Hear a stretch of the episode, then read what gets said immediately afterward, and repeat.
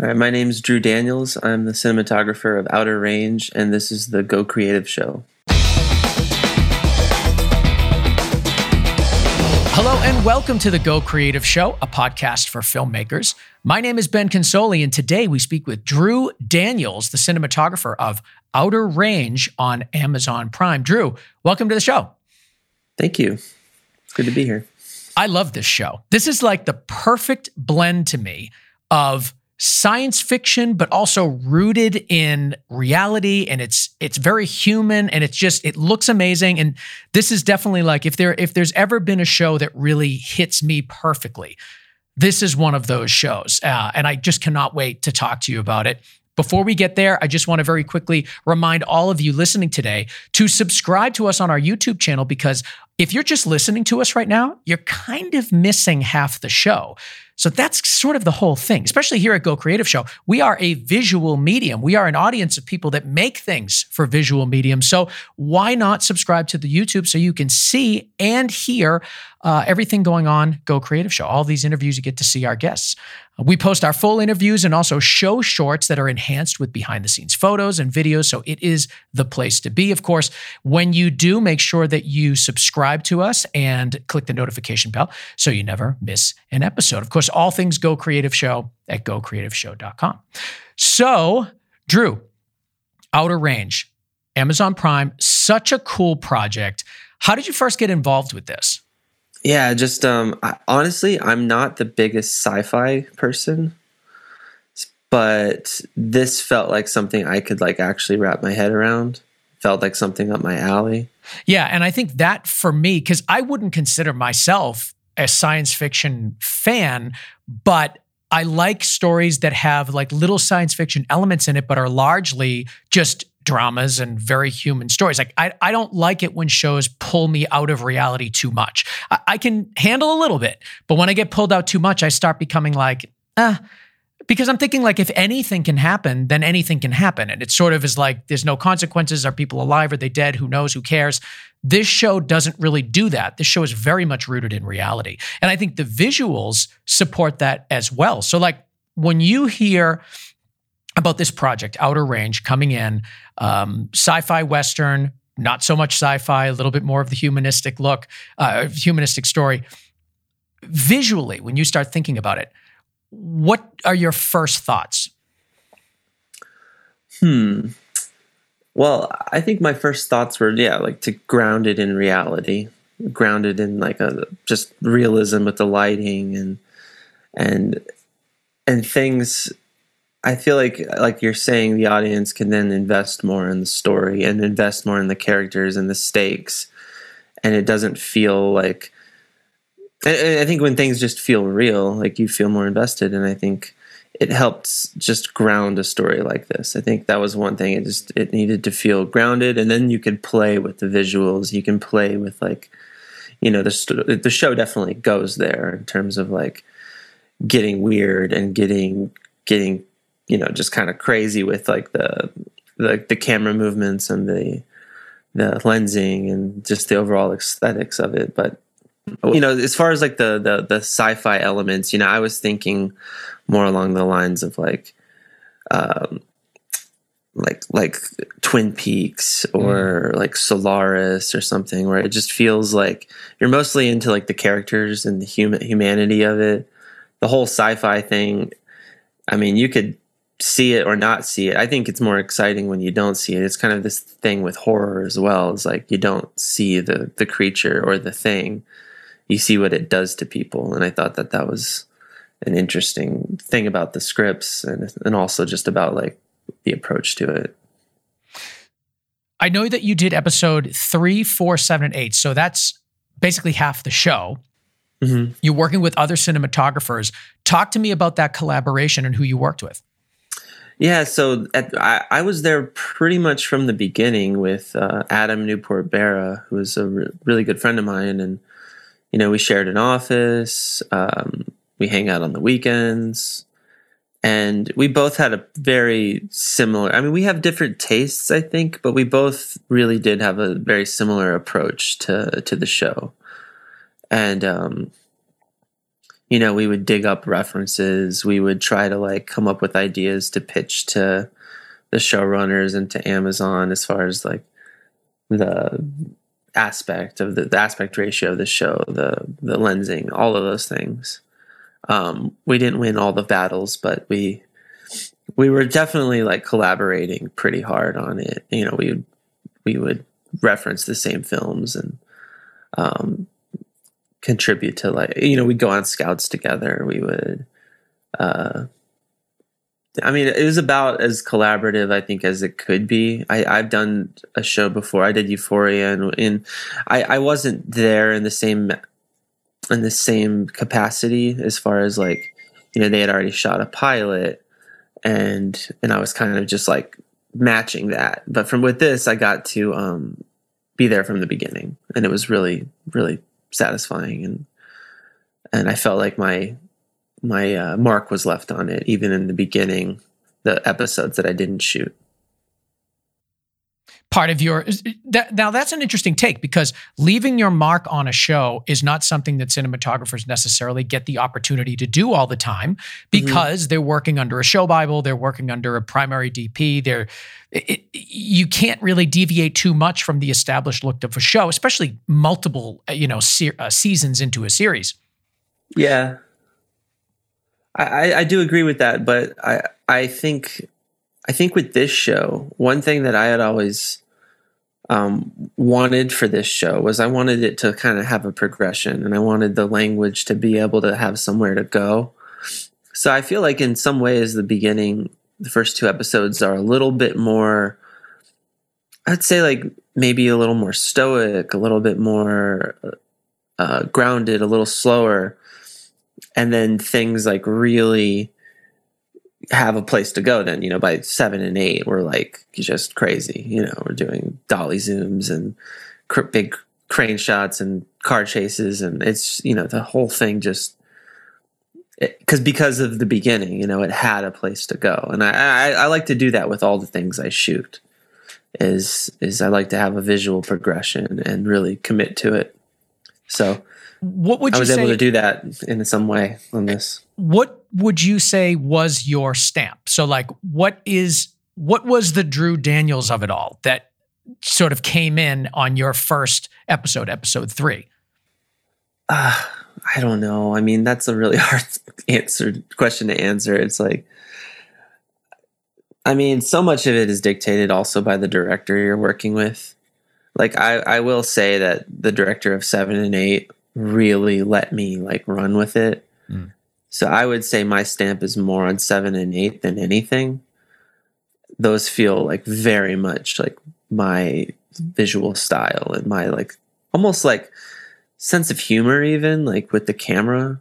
Like I really think, like me and Larry, um, director of seven and eight, we really had a very similar idea about like shooting scenes in the fewest shots as possible, like in the most economical way, and like really committing ourselves to all right, this is we're going to shoot only these three shots, and you can really only edit the scene one way because it goes from this shot to this shot to this shot. And I would say that's more my visual stamp. So like it really came out in seven and eight.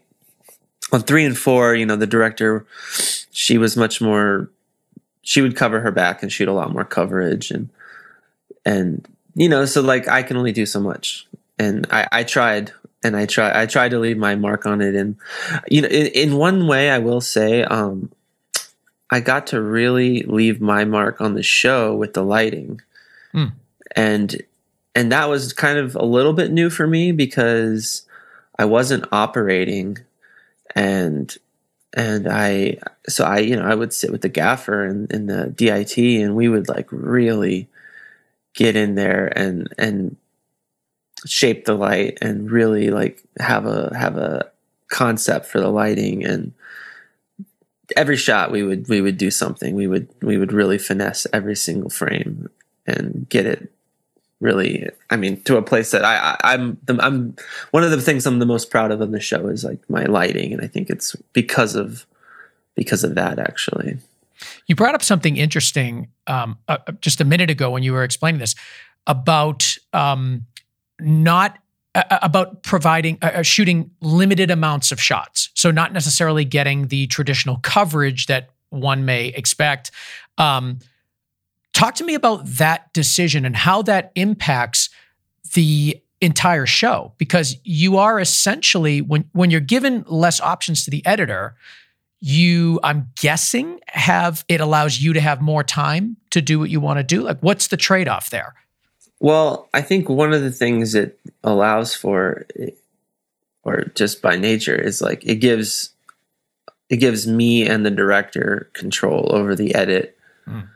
And therefore control over the show like in a in a really in a really just I mean it's risky, but I, I think that's my my preference is to shoot the show and bake the look in and bake the cut in in the way you shoot it on the set on the day because like that's where the movie that's where it's really made. I mean um yeah that's like I, I you know that's a whole other thing. It's like prep versus shooting. But um as far as the as far as the shooting of it like yeah i get to leave me and the director get to like really leave our mark on it by the coverage by um the very the specificity of the shots. And we talk about the editing on set. So it's not like something we're just leaving leaving you know, hoping that it'll work. We're like, no, this this scene opens with this shot. Uh, you know, we we ended the last scene with this wide frame, so let's start on this close up. Let's pull out. Let's pan over. So we really, I mean, when you shoot a shot like that, there's no B camera. There's no, there's no uh, covering your back really because it would it would mess up the entire like rhythm of the cutting. So, you know, we're thinking about rhythm, we're thinking about story, we're thinking about uh, composition and juxtaposition of shots. We think about all those things and on set, and then we execute it. And it's just like that's that's how you leave your mark on the show. I think. Now you'd mentioned that being risky. Mm-hmm. Why do you say that? Oh, I mean, because you know you get a call from the studio like, "Oh, uh, you're not getting enough coverage." Constantly. I mean, that's that's a big thing that I constantly hear. But you know, I mean, enough enough coverage for one person might be like, you know, for us, it's like, oh, it's a good thing. For them, it's like, oh, we we need options. We need options. We need options. And mm. I totally understand that. And I think that there are scenes you just kind of have to know when to do that and when not to do that. When to cover a scene heavily and when to just commit to your one or two or three shots, you know. So that is that a, is that a common thing that happens? Like, do do cinematographers always kind of want to have a little bit more control over the edit by way of limiting the amount of shots? Is that like kind of a common tug of war between studio and, and DPs? I think it is, yeah. I think so. I think it's also directors too. Um, sometimes directors will be very much on your side with that. But sometimes it, you know, a lot of it comes down to like, you know, do we do we run a B camera every single shot? And I say no. Usually I'm like, no, it doesn't. We don't need it. It doesn't work. But sometimes it's it's great. It's like, yeah, that that's a great option to have that that that extra shot or that extra angle. Um, or maybe it's something that's like really a little bit more weird and avant-garde and you want to just have them try it.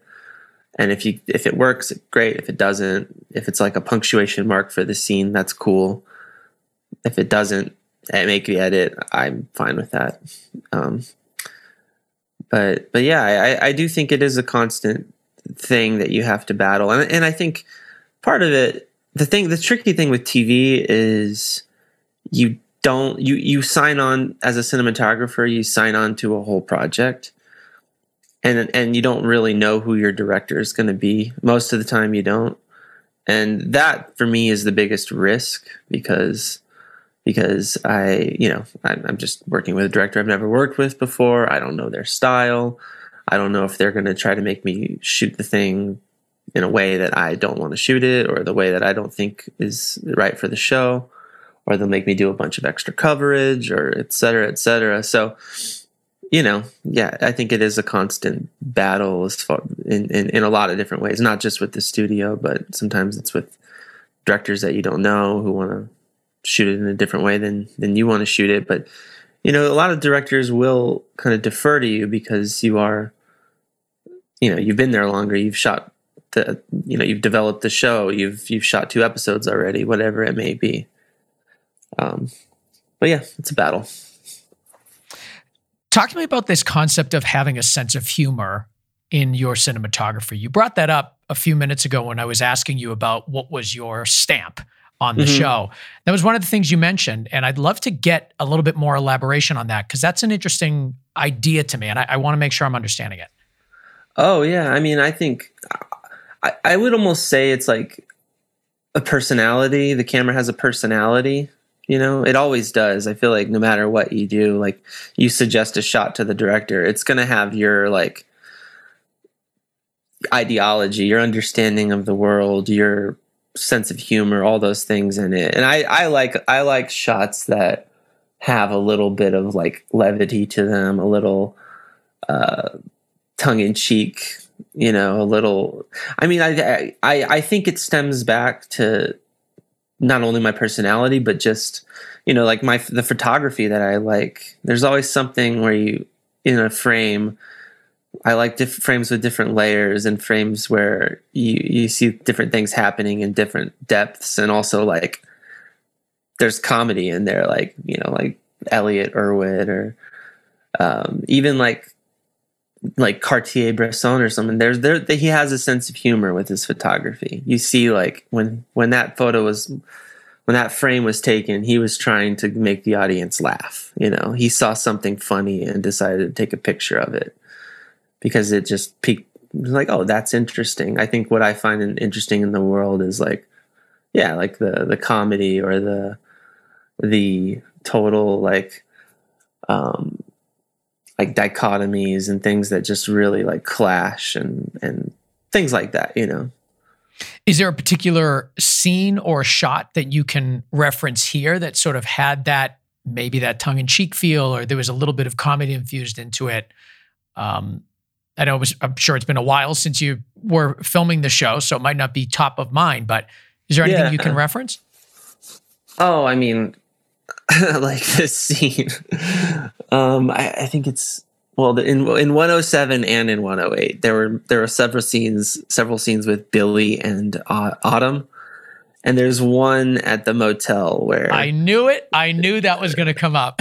oh man, like I love that scene, and Me I love too. I love the way it's shot, and you know we we did this sort of cut where you literally like do a big shot and then repeat the shot, and then you know like for instance they kiss and we do this f- super fast dolly shot, and then we do it as a crane shot, and then we do it as like an extreme close up of their lips and tongue, and it's all backlit, and it's just like it's over the top, but you know, there's something to it that's a little just funny. And also like the the opening of the scene starts and it cranes through the window and goes over Autumn and reveals Billy just standing there at his truck. And I feel like you just can't help but laugh, you know. just the even like his posture leaning against the truck and the way the camera reveals him, it's just ridiculous and funny. Um, there's also this shot at the end where they they kiss in the bank and he starts singing and the camera booms up and looks down at him and the light is hitting his face in a certain way and he looks up towards the camera and sings and I don't know, just stuff like that. It's like, oh, we just thought, oh, this would be funny. The singing shots are so silly. Like this character, it, it, there's you don't know if it should be menacing or funny or like you it, you really don't know what to make of this of these singing shots. Um, yeah. I'm trying. What episode was the one where he's singing in the mirror and he's just standing in his underwear with no shirt on? I can't remember if that's two or three, but it's oh, that was episode two. But I actually shot that. oh, you did? yeah. so well, that's another good example. It's like, yeah, we start close on him. I mean, for I remember I was even talking to Adam. I was like, "Oh, Adam, I, I'm gonna do a zoom out for that shot." He's like, "Of course you're gonna do a zoom out. That's the only way to shoot that shot." it's like yeah you you know you start on his face and he's singing and that's interesting but then you pull out and see him in his underwear it's also like I liked it because it felt like it might be Royal's sort of point of view in a way because it because it was a zoom and it wasn't a dolly shot, you know. Yeah. So to me, it felt like those kind of shots, like for instance, zooms or long lenses or something. It feels like an other point of view. It's like it, it adds another layer to the point of view, which I always try to think about when shooting something is whose point of view is this? Let's talk about the camera package, lenses you chose, and why. And I want to sort of morph that into a discussion about camera movement overall, because this show has a, a, lot of unique camera movements and evolves from the first episode to the last. It gets more adventurous, it gets more jagged, it gets more sort of all over the place, um, which I love uh, because it's really a great visual evolution of the whole show. But let's start with the camera and lens package that you chose. So tell me what you used and why. Um, we used Alexa Mini LFs, and um, you know, it's funny. You choose something, and then you're like, oh, "I should have done this. I should have done that." You have regrets um, about it? Um, honestly, one of the biggest things that I was real, me and Adam actually were both advocating for is we wanted to shoot the show in a taller aspect ratio, like like 1.5 to one and we ended up two four. We literally ended up on the opposite because uh, product because of the showrunner. So they wanted a widescreen show, and I, you know, I get that. I just thought that the whole sci-fi thing would have played very interestingly in a tall frame. Mm. But bes- that aside, we chose, um, yeah, we chose Panavision uh, because there's a Panavision in New Mexico, and I mean, it just kind of made sense, like it for the show. Um, for the support that we would get from Panavision. Um, we shot on Panaspeeds. One of the main reasons is because, honestly, because they're large format, they cover the sensor, and also they're very fast. And uh, particularly, Adam really wanted to shoot a lot of things very wide open. And I actually started to gravitate away from that as the show evolves.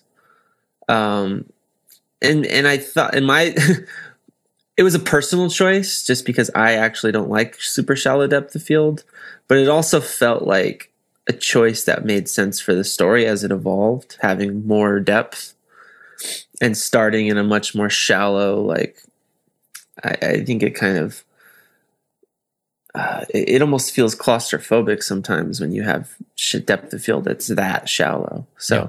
I thought it, things would open up as the show kind of moved along and um, so that was both a personal choice and just a personal preference, but also it kind of made sense for the story. So I kind of justified it that way, which happens sometimes, a lot well, actually. You must have also needed those those you know high speed lenses for how dark some of the cinematography is. I mean, you guys go really really dark in a lot of these shots. Yeah, you know, I will say though, a lot of those shots we probably had ND filters in mm. to get and then shoot it wide open. I mean, like we we had a lot of light. Like we there was no shortage of big lights on that show. And um you know, shooting night for night on like wide expanse expansive fields and, and out you know the, the the ranch house and like all the just everything you had to light to get a realistic looking shot actually is kind of crazy. um, but yeah, we shot we shot at 1600 ISO and we shot on the Panaspeed. So like in theory, you know, you could shoot it with a lot of natural light, but we didn't. We mostly shot. We lit everything, and that was just that was a choice to really be able to control the look of the show. And um, you know, I don't, and it's funny, like, I don't shoot everything like that. I actually do like shooting natural light and I do like very, very minimalist setups. But for this show, it just felt like it needed, it needed something more. It needed to be a little bit more deliberate, you know? Well, let, us talk a little bit more about the lighting in Outer Range. Um, you had mentioned earlier in the episode that it was one of the ways that you really left your mark on the show. And uh, Talk to me about why. What were some of the things that you were doing in the lighting that were uniquely yours and also fit the show? Mm, Yeah, well, I w- I wouldn't say uniquely mine because I definitely stole a lot from Roger Deakins. um, I guess we all steal from everybody at the same time, but still, it's your interpretation. Yeah, yeah, yeah. It was actually really interesting the whole Roger Deakins thing. I will say because Roger Deakins shoots a lot in New Mexico, or at least he shot several films in New Mexico back to back, like Sicario, No Country for Old Men, um, True, uh, True Grit. Anyway, so we're I'm work and on top of that, he's you know friends with Josh Brolin.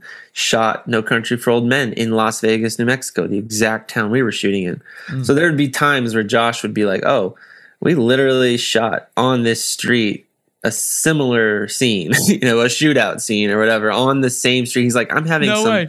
very intense deja vu." So, you know, we had to make it feel different than No Country Old Men, which I think we did but um, you know, in some ways, like I, I, I feel like my lighting philosophy is probably not all that different from what Roger Deakins does. It's like, you know, side light, backlight, you know, trying to trying to motivate with real sources, sources you see on screen. Um, but I really got to do this thing that I wanted to do. Um, that I that actually Roger does is where like you you motivate the light from outside, you know, through windows mostly, you know. And then you just wrap the key light around with like a series of bounces and smaller lights. And you don't really use fill light, or you actually don't use any fill light. If anything, take away fill light. And you just wrap the key around. And usually the key comes from like from like further from the side or from like a three quarter three quarter side or back angle and then you wrap it with, you know, say for instance, three four by four muslin bounces or ultra flop bounces or something, and and then you know in that in that uh, wrapping, you know, you use three different lights. So you can control like how it wraps. For instance, it you know as it wraps to the front of the face, it dims down or you scrim it down and you also flood the light. You know, maybe the side one is spotted in, it's a little hotter, and then by the time it gets here, it's dimmed down and it has a really natural fall off on a person's face. And it also is an eye light, depending on where you put the camera, but most of the time, the camera will be in an angle to where just the key light is, or, or the wrap light, the light that's wrapping is the eye light. So it kind of got to be, I got to really like hone that in and like figure out ways to to to take that sort of just easy like very basic concept and and apply it to a lot of different scenes and and and really just make you know make the light look natural and, and motivated which it was but uh but then just really like hone in the details of like how it falls off around a person's face like i got to really study faces and and and incorporate the lighting in a way that I hadn't really gotten to do because I hadn't had like the time, the resources. I had a really good gaffer, Jeremy Oliver, and his team was fast. And they just once we started doing it, they just knew like, oh, this is what we're going to be doing. So had all stuff ready. Had you know, we really, we really became a pretty well-oiled machine. So I want to make sure I'm understanding. You're you're lighting through windows for the general ambience of the space, and then your key light is essentially a bounce of a side or a backlight. Yeah, is that that's right? Okay. Yeah, yeah, yeah, yeah. You, you know, you're you're wrapping around the light. That's basically what you do. You take the take the light. You do the broad strokes. Sometimes the broad strokes are enough, and you're like, all right, this is great. But often, you know, you make the broad strokes, and by the time you set your exposure you need a little bit of light to wrap around the face. And that's basically what we were doing with smaller bounces and smaller lights. Now, you have a lot of shots inside the farmhouse. There's plenty of windows there for you to work with. Um, eh, eh, but then the scenes that I want to discuss, and we'll talk about the house too, but there's a lot of shots inside of bars and you know it's darker there's not a lot of windows or if even if there are it's it's nighttime so nothing's coming through so really mm-hmm. you're working with you know, neon beer signs and just lights that are in there. And as a result, you have a lot of color and a lot of pretty deep saturation in some of these nighttime shots, both inside and outside. Um, yeah. Can you talk to me about the way that you are incorporating the, you know, the the um, the lights that are on set, like the practicals that are just there that you have to kind of work with? Yeah, for sure. So a couple things. I mean, we worked with the production designer pretty heavily. Like this color neon here. This I need I need lights behind, you know, on the other side of the bar. And they, I mean, I don't, I don't know if you remember, but they had the, this huge array of of like small little uh, warm lights mm. on the, and a mirror, you know. So so we we kind of had the amount of control and budget to you know build sets and to to I mean that was a set that was actually built on Main Street in the town, and you know we did day for night there and and uh, it, it, depended on the shot, but mostly, you know, we were able to do day for night. And for the day scenes, I was able to just blast light through those windows because a lot of the references were just like, I remember the showrunner saying, I want it to be dark inside, mm. but when you open the door, I want it to be like blinding, you know, like I just want this big wash of light to be able to come in. You know, when it feels like you've been in a bar all day and someone walks in and it's just like, you know, your eyes are so adjusted to the dark that the light just becomes too, you know, blinding so you know took that and ran with it. And you know we designed the set with dark colors. And you know so a lot of it is like the just being able to collaborate with a production designer. You know we we all got the same influences from the showrunner from the writer. And so we were all on the same page. Another part of it though is you know our references. Like me and adam you know we're both like very much obsessed with like robbie mueller amazing cinematographer mm. um, who shot like Paris, Texas, and he shot The American Friend, a lot of uh, Wim Wenders movies, and um, No Time or uh, To Live and Die in L.A., Barfly. Anyway, so like his work was a big influence in the color of the show. Like we didn't want the show to be like desaturated. We didn't want it to be uh tinted warm or tinted you know we, we, wanted to like play it natural but like have saturated rich colors like very like poppy reds and uh reds and blues that were just really intense and, and strong. So and and ernst haas was also um, another photographer who some of his work in the us was just like stunning and was a big influence on like driving scenes, bar scenes, rodeo scenes. Alex Webb is always a huge inspiration for me, and his work is always very saturated and and, and uh, deep shadows. You know, so you know it's a combination of a lot of different things to get to get where we got. You know, Ernst ha- Haas. Yeah, H A A S. That name is not familiar. I'm going to put this. Oh, no, I don't think this guy's familiar. I will put, uh, you know, some um, links to Robbie Mueller and Ernst Haas in the show notes so you guys can check it out. But no, I'm not familiar with his work, but I'm looking at photos now and I can see that there really is.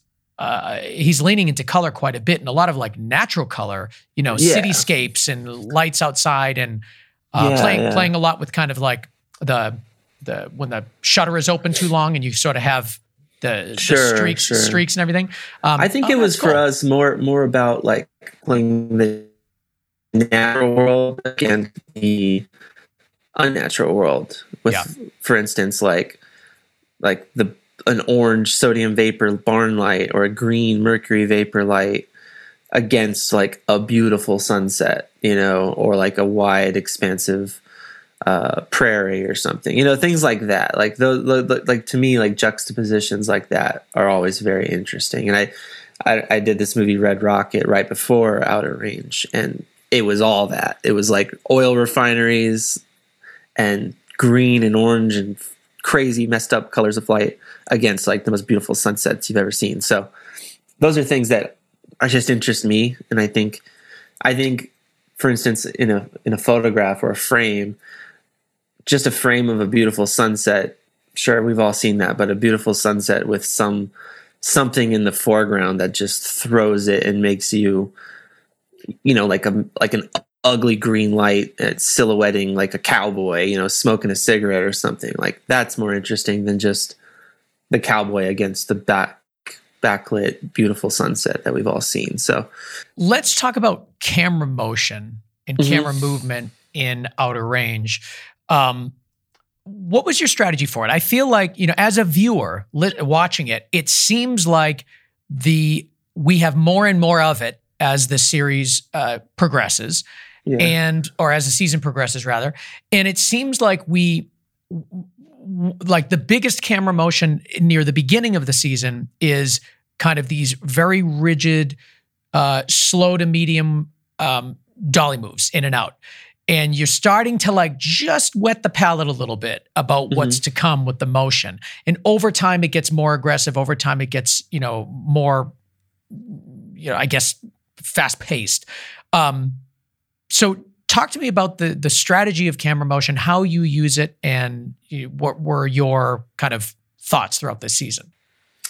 Yeah, I mean, I think you're you're spot on. You know, with like the sort of like contemplative nature of the first episode, and like things are just starting to move, and like the hole is just starting to like create these sort of uh, or maybe exacerbate certain emotions and feelings and dynamics between families and within families. And uh, so, yeah, it makes sense for it to be slower. And then I think, you know, three to three, four, five, and six kind of. I think they, they, I think they're they're very different, but like they they kind of take that further and further, and the camera starts to be a little bit more um, like an active participant in the storytelling. Mm. You know, I think the camera is does have this sort of omniscience in some way. To me, like there was some times where me like in seven and eight, like we I feel like we really got to a point where we were we're like, oh, this camera feels like it's almost like the hole's point of view.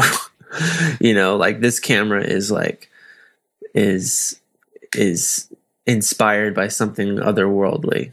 You know, like maybe it was a zoom or maybe it was like some big push in or some like really dramatic thing that it was doing. But um I think I think we did try to have a certain sort of camera language for for more like family dynamics things and then things that were like hole dynamic which then start to intertwine in a way but because there was that that sort of like um, I, I think omniscience is the best way to put it you know where like the camera just feels like it's motivated by something that you can't even articulate you know i think and i think it was the hole you know it was just like this greater uh, perspective and then uh, you know and i think it as far as camera movement i think you know we'd always talked about not really doing handheld but then by the time me and Larry got to episode eight, you know, we're talking about the rodeo and we're talking about. I think there were several reasons for going handheld, but for us, it just felt like it just felt like this it, that's the way it needed to be. Yeah, and we and, and and we had these influences for the rodeo and it just felt like we were never going to be able to pull up pull it off unless we were handheld. Unless we were fast and unless the camera could like react to the actors emotionally and like really get in there close and you know if we were shooting all that stuff on like cranes and and steadicam eh, i don't think we would have pulled it off. One of the biggest things that we were able to achieve with the rodeo for instance is like shooting dusk for like this a very extent i mean there was like six pages or something set at dusk maybe even more. And so basically, I, I talked to the ads. I was like, "Listen, the only way we're going to do this is if because we had three three days at the rodeo for mm-hmm. for eight, maybe even four. But um, I, I basically said we need to shoot over three dusks, and we need to shoot. The, we need to spend one dusk shooting the opening. You know, him getting there. We need to shoot another dusk shooting the dialogue scene on the bleachers, and then we need to shoot the third dusk where Royal gets the phone call with with uh, Autumn and is like walking through the whole thing, and the camera goes around yeah, him. Yeah. And I think maybe I'm not sure if I think that one might have been Steadicam though, because we did we did kind of mix in. We didn't want to be handheld for all of it, but for like all of the dramatic, like really nitty gritty stuff, we were handheld. And oh, and also when Royal goes and and tries to talk to Rhett, you know, that was all hand that was all handheld and that was all dusk. I mean, we got away with like like when you read that in a script, you know, you're just like, ah, there's no way you can do it. Or or you're like, oh, the only way that we can do this is if we shoot over three or four dusks, which we were able to do. And which, you know, when you're shooting that fast, you know, you only have like 20, 30 minutes of like true dusk to really nail the shots. You know, we pushed it to the extreme, you know, starting as early as we could get away with and going into like pure dark for some of the shots and, you know, hoping that you wouldn't notice it. And I think we pulled it off, but yeah, it was uh, it was it was very satisfying to be able to do that. Um, and I think that that's kind of like as far as the camera language of it, it felt like things were all clashing and had devolved into this like chaos, and it felt like that that moment made sense. Those rodeo scenes are just so cool. And you do you know it, they appear throughout the entire series but the the rodeo scenes in the in the final episodes are just they're just spectacular because you it seems like with each new rodeo scene it gets elevated a little bit. It becomes you know more important in the story but also just uh, it it takes uh, it takes up more time in the episode it becomes a larger presence in the scene yeah. a lot um a lot is going on in these rodeo scenes uh, and I'd love to just round out our conversation with a little bit more uh, of the way that you approach those.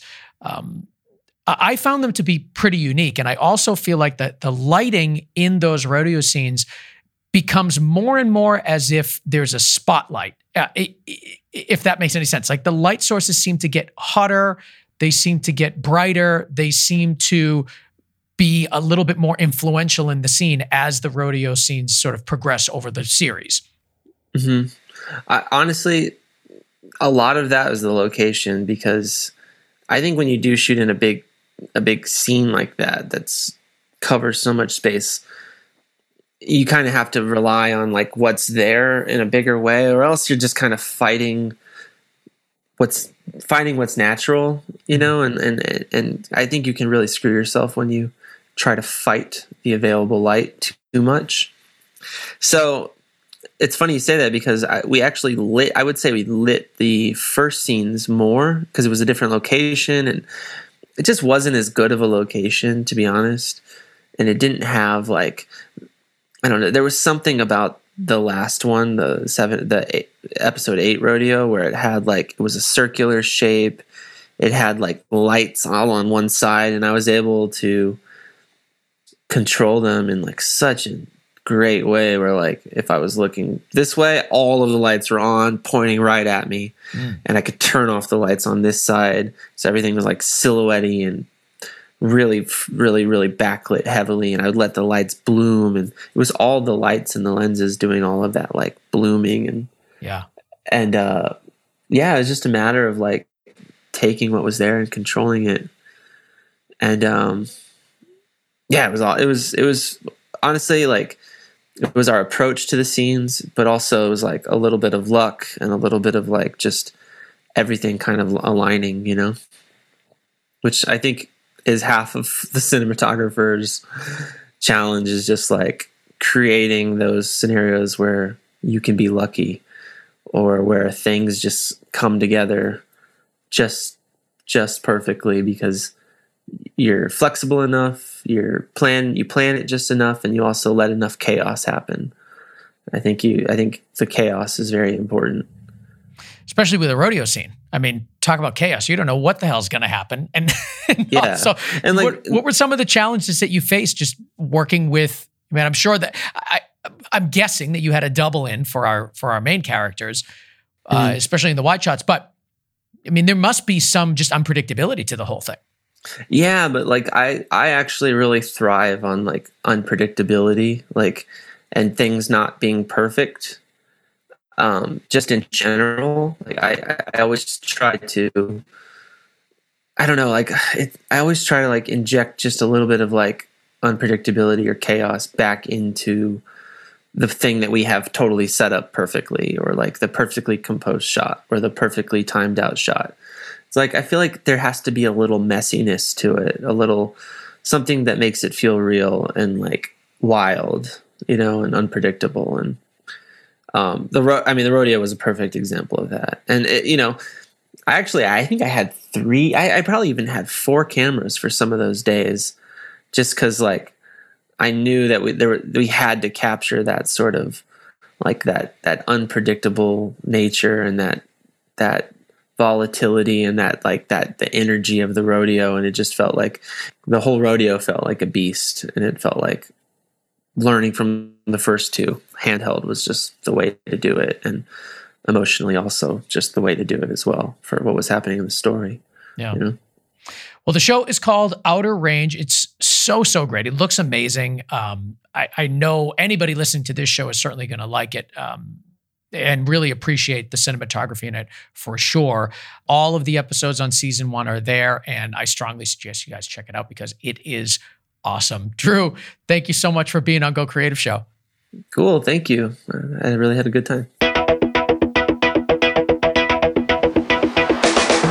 All right, I want to thank Drew Daniels, the cinematographer of Outer Range, for coming on the show and talking to us all about it. It's such a good show, you guys. You absolutely have to check it out. Outer Range on Amazon Prime. I also want to um, tell you about Connor Crosby. He produces the show. You can find him at ignitionvisuals.com. And Dave Siegel from Siegel Sound. Dave uh, mixes and masters and makes the show sound so good. Find him at siegelsound.com. Of course, follow us on Facebook, Instagram, Twitter, and YouTube, where we post exclusive content like show shorts and some behind the scenes imagery and all sorts of stuff for each episode. All things Go Creative Show at gocreativeshow.com. If you want to follow me, you can find me on Instagram and Twitter at Ben Consoli at B E N C O N S O L I. I want to thank you all for joining us today, and we'll see you next week on another episode of the Go Creative Show, a podcast for filmmakers.